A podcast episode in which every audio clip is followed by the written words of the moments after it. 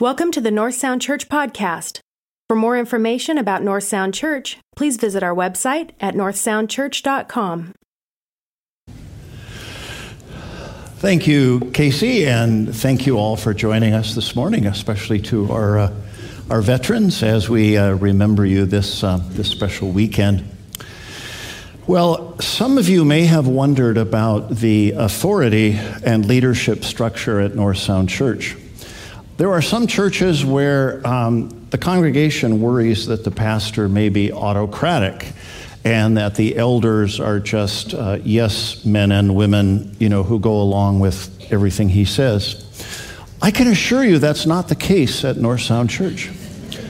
As I um, was coming into the sanctuary um, and saw a few more people than usual in our second service, I turned to John Campbell, who uh, is standing at the back, and John is our um, an elder and also uh, looks after us all on Sunday morning. And I suggested to him that the reason the room was full was because everybody had heard about the good-looking young pastor. And he had the nerve to suggest. he had the nerve to suggest it may have to do with a football game. I know what the deal is with that, John, but uh, anyway, you don't have to worry about yes people uh, serving as elders at North Sound Church.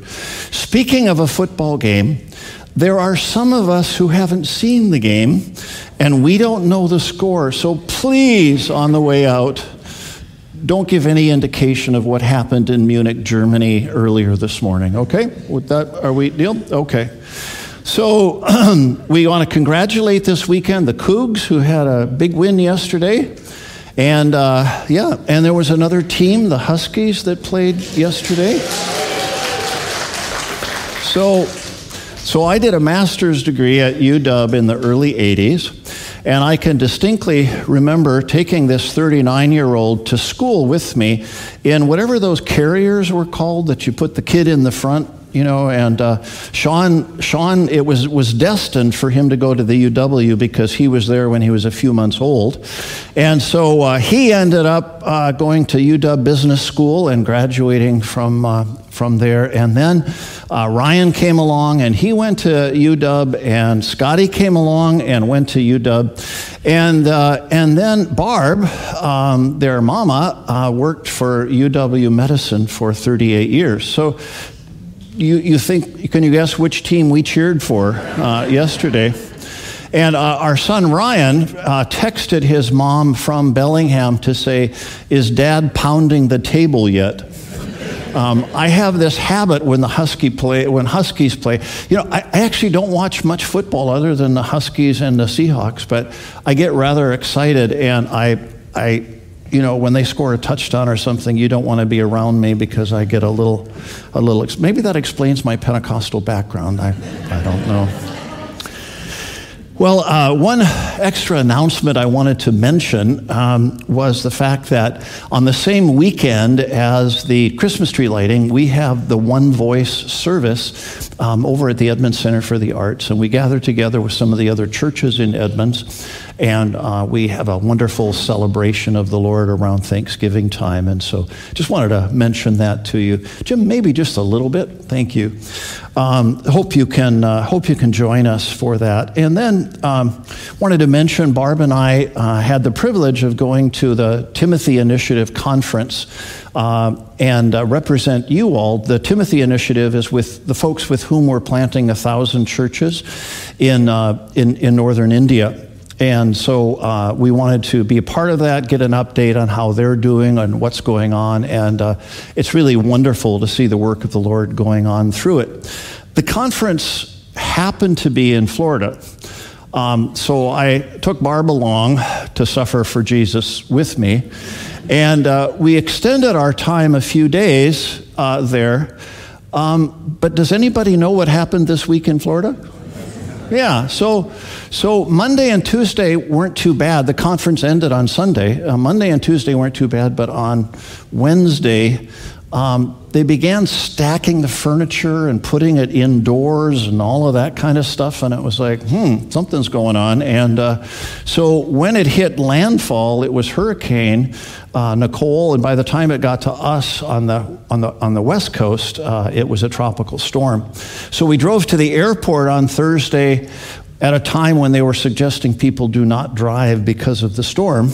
Uh, but we needed to get home and, uh, and be with you all. So we, uh, we drove fearless, well, maybe not fearlessly, but we drove to the airport and, uh, and waited for our plane. And I, am uh, an aviation guy, so I have these apps, and I saw that our Alaska flight had left, which was a really good sign because then we couldn't get home without that airplane. So they were on their way coming, and they got there fairly close to on time. We boarded the airplane, but we didn't leave and didn't leave and didn't leave. And the pilot came on. It was a 737 MAX, which is now one of the safest airplanes in the sky. Uh, but unfortunately, they couldn't get the right engine started. So, um, so we waited until they could get a mechanic. The pilot suggested it might be a spark plug, but I, I think that was metaphorical. Um, and so we waited, and they finally got the engine started. Now we're late, and uh, and got the engine started, and um, and the pilot says, "Folks, we're going to leave quick now because I don't want to turn the engine off." this was before our what 4,000 mile trip to back to Seattle, hoping that the engine would, you know, would, would keep churning. And uh, fortunately, here we are, uh, and it did. Uh, one other um, thing I want to share with you this morning before the message. By the way, this doesn't count as my message time for any of you that are timing me. Um, Gail uh, McDonald has been a, Gail and, and Craig have been integral parts of our fellowship here for about 15 years. Gail, you would know, most of you would know from Club Grub. She has been a regular, both when we were in the little white church and here in this church, preparing um, food for us Sunday by Sunday. Her husband, Craig, is a public defender and attorney, and uh, Gail did the administrative work for him because he has impaired vision. Um, he has uh, sung on our worship team. Uh, and in Mosaic Choir, some of you may uh, begin to recall the, the family now. Last Saturday, um, she had she, got, she had gotten COVID and wasn't aware of it. Uh, and she had a respiratory arrest where she wasn't breathing. And then on top of that, she had a cardiac arrest.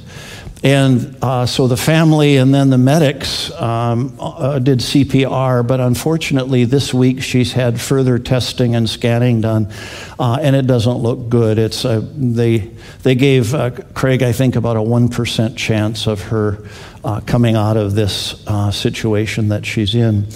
And so this is pretty this is pretty tough for a North Sound family. And so I want to encourage you to pray for Craig and for Gail and for their daughter uh, Jamie. As long as she's with us, we pray for healing.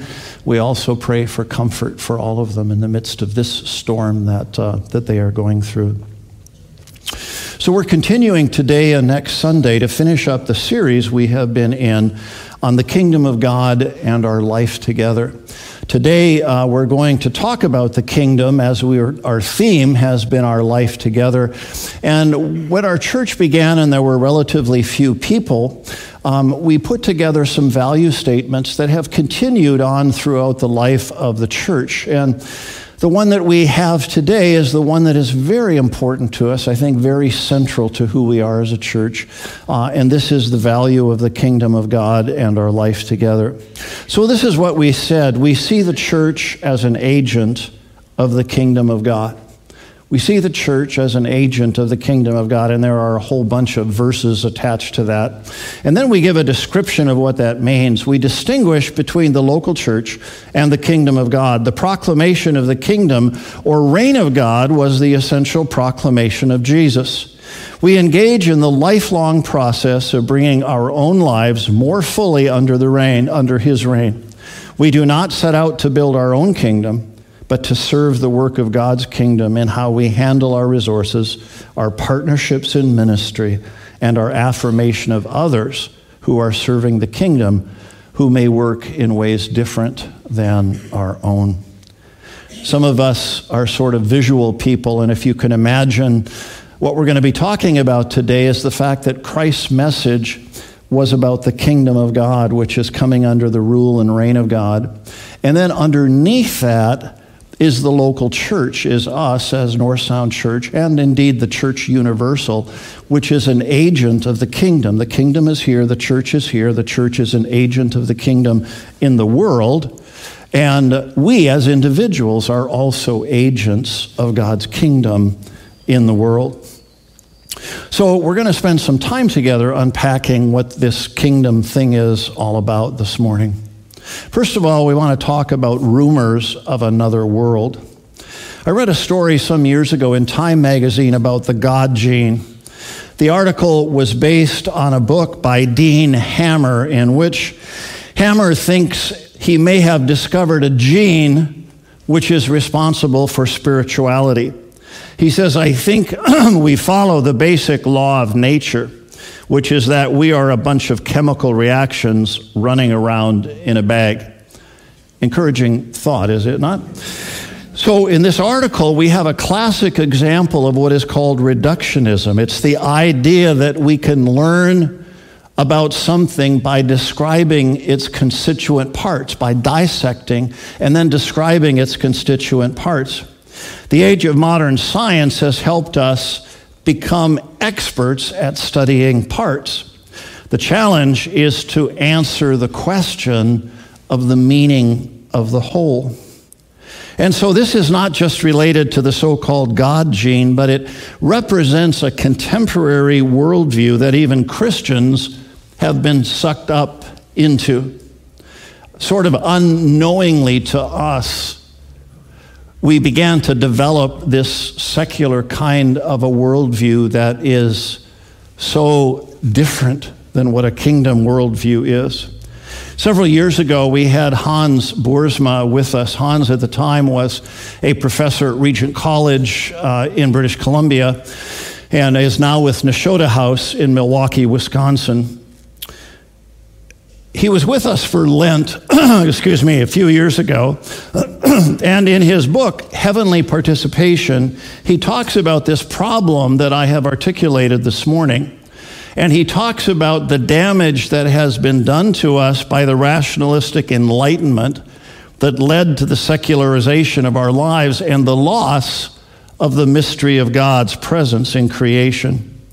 He speaks of the real damage that this does in our lives today. He says, My concern about the rational self confidence of modernity concerns our often uncritical acceptance of contemporary culture. It seems to me that we too easily give in to the temptation of accommodation to the latest trends and fads of the culture around us often naively and uncritically accepting the dictates of a society that is largely post Christian.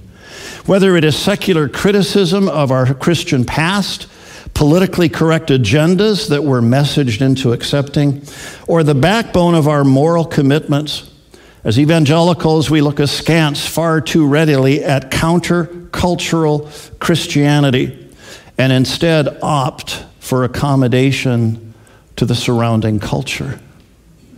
Unfortunately, what Hans says is largely true. And that means that we often unknowingly accept post Christian cultural values instead of being the unique people that we have been called to be. I think Philip Yancey is right when he lays down the critical question of belief and unbelief he says, Is the visible world around us all there is? Scientists can dissect and graphically describe to us the what of existence, but they stutter in answering the questions of why things exist as they do. Yancey points to this in his book called Rumors of Another World. And early in the book, he offers three quick stories that suggest the limits of our scientific inquiry and suggests there's more to reality than meets the eye. Some of you may recall one or more of these stories. He said, I once heard the missionary author Elizabeth Elliot tell of accompanying the Auca woman Dayuma from her jungle home in Ecuador to New York City. As they walked the streets, Elliot explained cars, fire hydrants, sidewalks, and red lights. Dayuma's eyes took in the scene, but she said nothing. Elliot next led her to the observation platform atop the Empire State Building, where she pointed out the tiny taxicabs and people on the streets below. Again, Dayuma said nothing. Elliot could not help wondering what kind of impression modern civilization was making. Finally, Dayuma pointed to a large white spot on the concrete wall and asked, What bird did that? At last, she had found something that she could relate to. Yancey said, I visited the tip of Argentina, the region named Tierra del Fuego, the land of fire, by Magellan's explorers, who noticed fires burning on shore. The natives tending the fires, however, paid no attention to the great ships as they sailed through the straits. Later, they explained that they had considered the ships an apparition. So different were they from anything seen before. They lacked the experience, even the imagination to decode evidence passing right before their eyes. And we who built the skyscrapers in New York, who build today not just galleons and space stations and Hubble telescopes that peer to the very edge of the universe, what about us? What are we missing? What do we not see for lack of imagination or faith? Søren Kierkegaard told a parable about a rich man riding in a lighted carriage driven by a peasant who sat behind the horse in the cold and dark outside. Precisely because he sat near the artificial light inside, the rich man missed the panorama of stars outside, a view gloriously manifest to the peasant in modern times, it seems. As science casts more light on the created world, its shadows further obscure the invisible world beyond. So, what is this world of which we're talking about rumors? We've been spending some time in the book of Acts recently because we've been talking about our church and how our church relates to the church of God as it began in the book of Acts at Pentecost and continued forward. The very last sentence of this book that describes the history of the early church, the very last sentence says something profound about this other world. It says this boldly and without hindrance, he preached the kingdom of God and taught about the Lord Jesus Christ. Preached the kingdom of God, taught about the Lord Jesus Christ. So, this is the last verse of this great record of the church in Acts. But when we look at the scripture, we discovered that the key message, the fundamental message of Jesus Christ, was a message about the kingdom of God and the kingdom of God being good news.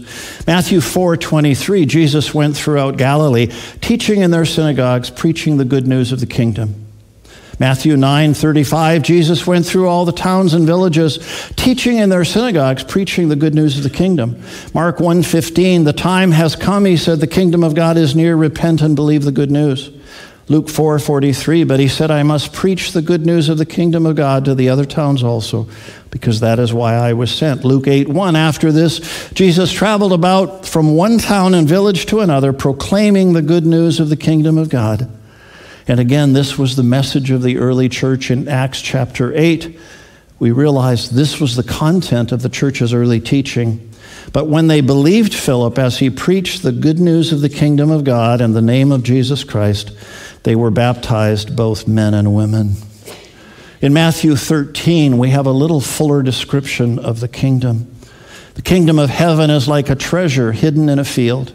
When a man found it, he hid it again, and then in his joy went and sold all he had and bought that field. Again, the kingdom of heaven is like a merchant looking for fine pearls. When he found one of great value, he went away and sold everything he had and bought it. There was absolutely nothing more valuable than the kingdom of God. So, what is the kingdom of God? Well, you know the story. You know how it begins. We've talked about it often. God existed throughout eternity as Father, Son, and Holy Spirit in the fellowship that they had. That fellowship of love grew, and we were created to enjoy fellowship with them. But in order for that fellowship to be authentic, we couldn't be merely uh, automatons. We couldn't be robots. In order to love and have that love commanded, we had to have a free will. And in order to have a genuine free will, we had to have an alternative to loving God. And as you know the story in Genesis, which is our story, Adam and Eve chose to go the other direction, as we have chosen to do that as well. And it brought death and destruction. And from that time, we have lived in a world of sin and corruption and death. It's described the world in which we live as human beings. And this is the world that reductionists try to, to understand by dissection of that world. But the good news of the kingdom of God is the announcement of another world. It's the vision of a father for a redeemed world. A redeemed world means taking those things that are bad and turning them for good, which is what redemption means. And it's a new creation freed from the change, from the, from the, um, uh, from the chains of sin and corruption. So, this new world, this kingdom of God begins with the work of Jesus Christ, with his death on the cross. His kingdom has begun, and we await its fulfillment in reality. So, uh, some refer to this as like World War II and D Day and the invasion of Normandy. And when that successfully took place, we knew that the war was going to end, but there was a lot of hard fighting that was going to be done between D Day and the eventual collapse of the Nazis. And so, as we look at this, we see that we live in the now and the not yet. The now being this world that is still tainted by sin and destruction and corruption, but we are also living in the kingdom of God that has been introduced through Jesus Christ. And the choice is given to us as to which of those worlds we live in the now or the not yet that we are now a part of, but looking into the future. The kingdom begins small, but it grows. In Luke 13, we read Then Jesus asked, what is the kingdom of God like? What shall I compare it to? It's like a mustard seed which a man took and planted in his garden. It grew and became a tree, and the birds of the air perched in its branches. Again, he asked, What shall I compare the kingdom of God to? It's like yeast that a woman took and mixed into a large amount of flour until it worked all through the dough. John the Revelator in the book of Revelation looks forward to the day when God's kingdom will be fully come. In Revelation 11, he writes, the kingdom of this world will become the kingdom of our Lord and of his Christ, and he shall reign forever. I, love it. Where we have the Mosaic concert coming up in a, a month. And, and we do the Hallelujah Chorus as a part of that concert. And I just love it when we get to these words and uh, you don't want me to sing it. I noticed that when Pastor Nancy announced that the North Sound singers are looking for sopranos and altos and tenors and basses, they didn't include me because I'm a baritone. But. Um, but I just love it when we get to this point where in the Hallelujah Chorus we sing, The kingdom of the world has become the kingdom of our Lord and of his Christ, and he shall reign forever. God has given us an opportunity to do something with the good news of the kingdom we can enter into it. We, we have a choice where we're going to live. Are we going to live in the kingdom of this world, or are we going to exercise the choice that God has given us to enter into the kingdom of God? In John 3, Jesus describes how we do this. In reply, Jesus declared, I tell you the truth, no one can see the kingdom of God unless he's born again. How can a man be born when he is old? Nicodemus asked. Surely he cannot enter a second time into his mother's womb to be born. Jesus answered, I tell you the truth, no one can enter the kingdom of God unless he's born of water and the Spirit. The, the choice that we make to embrace the kingdom of God changes everything about our lives. It's deeply serious to move from darkness to light. In Colossians 1:13 we read for he has rescued us from the dominion of darkness and brought us into the kingdom of the Son he loves. So, what does the kingdom of God look like? Well, according to the Lord's Prayer, Jesus asks that God's kingdom will come. And then he gives a definition of what that means, and that is a place where God's will is done. So, the, the kingdom is that place of the rule and reign of God. And according to Romans 14 7, the kingdom of God is not a matter of eating and drinking, but the kingdom of God is a matter of righteousness, peace, and joy. Let's break that down for just a moment. Kingdom of God is a place of righteousness. It's a world lived according to the way God wants it to be lived. If you think about righteous, the first word of that is right. And living in the kingdom of God is a world that has been put to right. It's a world where God's will is done and where we live our lives aligned with the will of God think for a moment about the difference that God has intended for us and the current reality. God designed Adam and Eve to enjoy a sexual relationship with each other and to enter into that and for that to be a place of joy for them in the rich freedom of choosing one another and the intimacy of that lifelong relationship. Contrast that to today in our time, sex has become a god. And its pursuit has resulted in wrecked marriages, families, relationships, disease, and addictions. Some think this is freedom to pursue these things, but in reality, the righteousness of God's kingdom is what brings true freedom. The kingdom of God is also a place of peace. Too many of us live conflicted lives.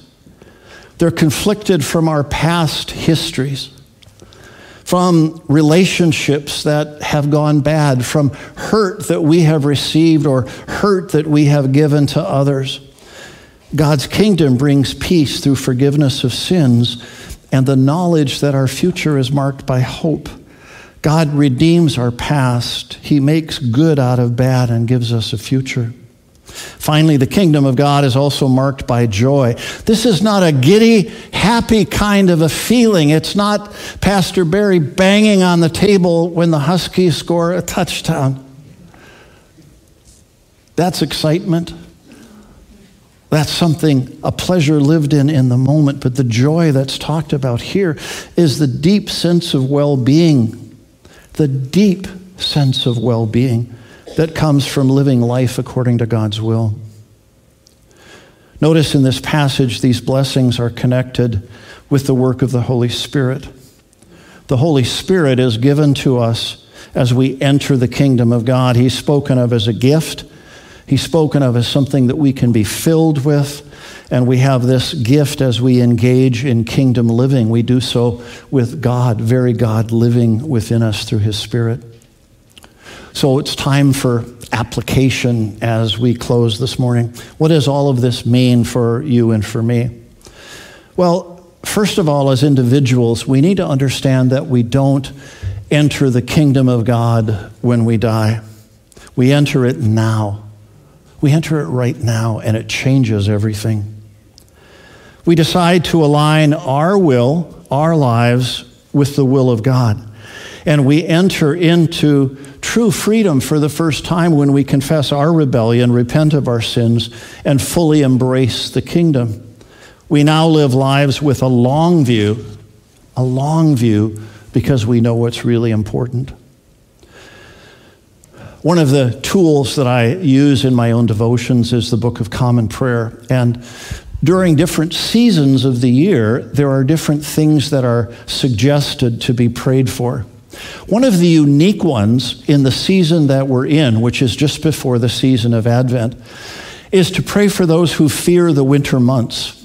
And, and I found that curious. Um, and then I realized that there are many who, in fact, do fear the winter months. The, the, the, the days shrinking down, the long nights, the snow or the rain, the cloudiness, the gray. It can be depressing.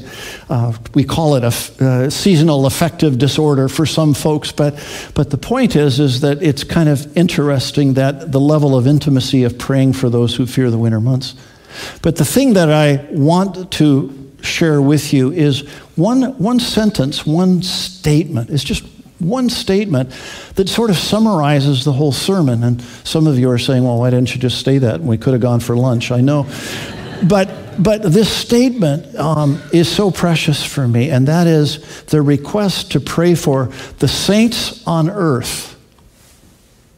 The saints on earth, that they may live as citizens of heaven the saints on earth that they may live as citizens of heaven. And that's, that's today. That's this very hour. That isn't waiting till we die. It's living as citizens of heaven today.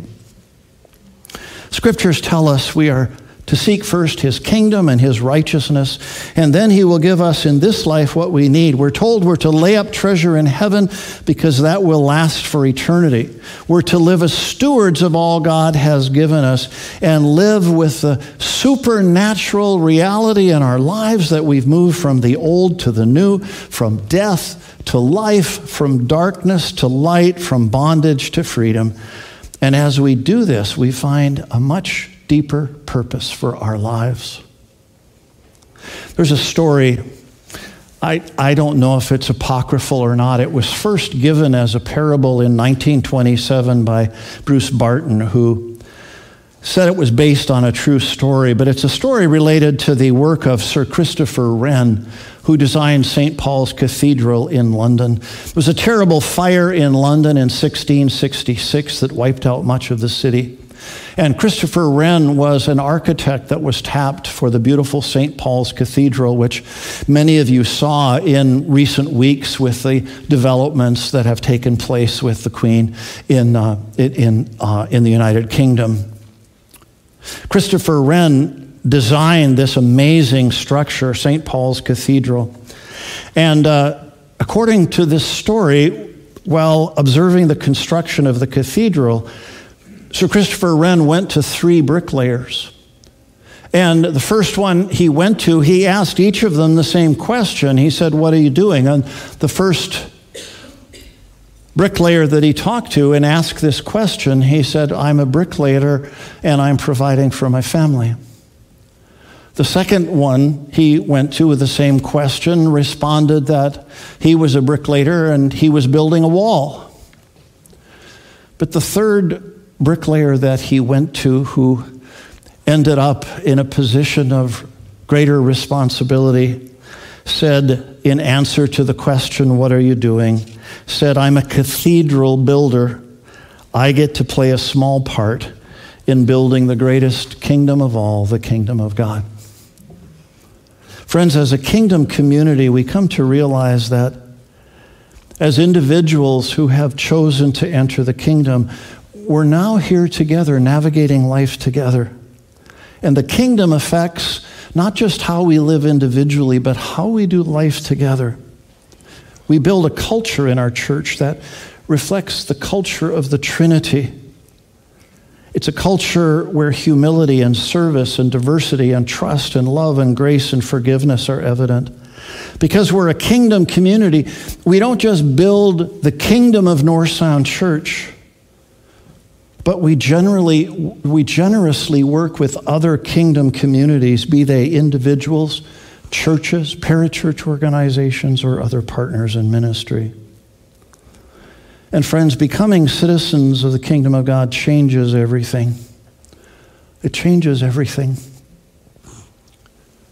Instead of living in the present, we reach forward to the future, to God's vision of what we will be, and we bring those values into the present in terms of how we live our lives today. Russell Moore describes how we bring this future into the present. He says the kingdom of God turns the Darwinist narrative of the survival of the fittest upside down. When the church honors and cares for the vulnerable among us, we're not showing charity. We're simply recognizing the way the world really works, at least in the long run. The child with Down syndrome on the fifth row from the back in your church, he's not a ministry project. He's a future king of the universe. The immigrant woman who scrubs toilets every day on hands and knees and can barely speak enough English to sing along with your praise courses, she's not a problem to be solved. She's a future queen of the cosmos, a joint heir with Christ. The first step to cultural influence is not to contextualize to the present but to contextualize to the future. And then he reminds us that that future is awfully strange, even to us. Joel McClure nailed it, I think, when he talked about what we're talking about this morning. And he said, living under the kingdom of God, a present and future reality, isn't about doing what we don't really want to do and not doing what we really want to do. I'm going to say that again. Living under the kingdom of God, a present and future reality, isn't about doing what we don't really want to do and not doing what we really want to do. It is seeing the incomparable beauty and value of life under God and throwing ourselves headlong into it. The best thing that could happen to a person is not that they make a decision for Christ and then get hit by a bus and die. The best thing that could happen to a person is that they would in this life come to know God, or rather be known by God, and experience the goodness of life under His reign. And then he concludes this way. He says, You may be wondering, what does this have to do with evangelism? He says, Such a life is a demonstration of the good news. If we had whole communities of people who lived according to such a vision of reality, we would hardly need an evangelism committee. Discipleship, living in the kingdom, is our best evangelism. So, friends, can we work together to make North Sound Church a kingdom community, a place where God's will is done, where we work hard to live under His reign and make our lives and community of faith places of righteousness and peace and joy in the Holy Spirit? A way to live out our life together in such a way is our greatest tool for sharing our faith with others. And this we need to do if we're going to fulfill the vision are reaching our community with the good news of the kingdom of God. Let's pray together. Lord, we thank you this morning for the blessing of your presence. We thank you for your word, a lamp to our feet, a light to our pathway. Lord, help us to enter fully into your kingdom and live our lives in the richness and the beauty of what you have provided for each one of us. In Jesus' name we pray. Amen.